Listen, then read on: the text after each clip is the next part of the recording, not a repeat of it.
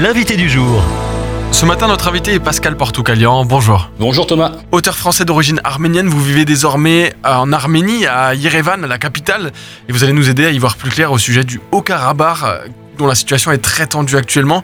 Qu'est-ce qui se passe concrètement? Ce qu'il faut bien comprendre, c'est que cette terre-là, ce territoire-là, a toujours été arménien, toujours, toujours, avec plus ou moins de population arménienne, mais toujours une majorité arménienne. Ce qui s'est passé, c'est qu'en 1921, euh, Staline, donc au moment de la, naissance de l'URSS, a décidé dans sa politique de diviser pour mieux régner, eh bien, il a décidé de donner ce territoire-là, de l'intégrer dans la République socialiste soviétique d'Azerbaïdjan, de manière à créer des conflits locaux qui permettaient de pouvoir euh, détourner l'attention du pouvoir central soviétique.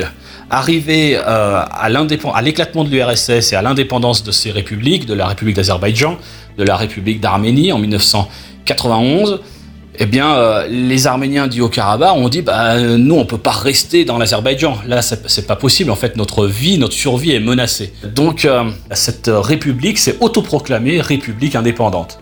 Euh, ça n'a été reconnu par aucune instance internationale, mais avec un, ça a quand même un statut un petit peu particulier. Et ça a créé du conflit, conflit qui est arrivé à son terme ce 19 et 20 septembre dernier. Et qu'est-ce qui va se passer selon vous euh, dans les prochains jours? D'abord, euh, les Arméniens d'Artsar sont déjà en train d'arriver massivement en Arménie. Ça ne se verra pas au niveau médiatique. Pourquoi? Parce qu'il n'y a pas d'image sensationnelle à présenter. Nous sommes dans des, dans des communautés dans lesquelles on ne laisse pas quelqu'un euh, dehors. Donc il n'y aura pas de camp de réfugiés, il n'y aura pas d'afflux de SDF dans les rues arméniennes. Ça ne se verra absolument pas. Les gens seront hébergés dans des familles.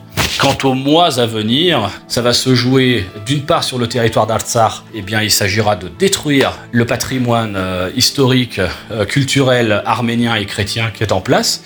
Donc là on parle de dizaines d'églises, de, monastères, de monuments, euh, de cimetières arméniens qui ont été construits tout au long des 17 derniers siècles. Hein, c'est pas juste de bricole. Et puis, bien entendu, tout comme Aliyev, le dirigeant dictateur de l'Azerbaïdjan, l'a déjà signifié, c'est de préparer l'étape suivante. C'est d'abord le sud de l'Arménie pour assurer le continuum avec toute la, la partie azérie et et turcs euh, à l'ouest de l'Arménie. Et puis ensuite, euh, les volontés euh, de conquérir le reste de l'Arménie sont sont déjà affichés. On lit ici ou là des mots très forts comme épuration ethnique. Est-ce qu'on peut dire que c'est la continuité de, du génocide arménien? C'est tout à fait dans la droite lignée du génocide arménien de 1915. L'ambition de l'époque était d'arriver à reconstituer une grande nation euh, turque purifiée de, de tout ce qui venait la salir. Alors, il s'agissait de mettre dehors ceux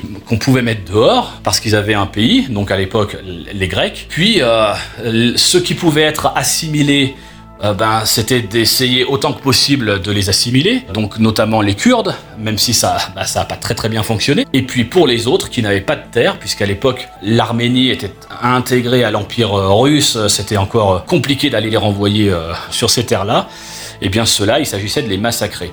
Et donc, euh, en fait, euh, il y avait euh, ce désir vraiment d'arriver à reconstituer une nation turcophone qui soit débarrassée de, de, ces indésirables.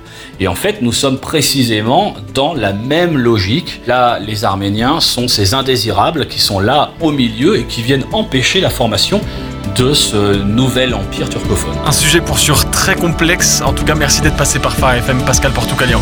Retrouvez ce rendez-vous en podcast sur farfm.com slash replay.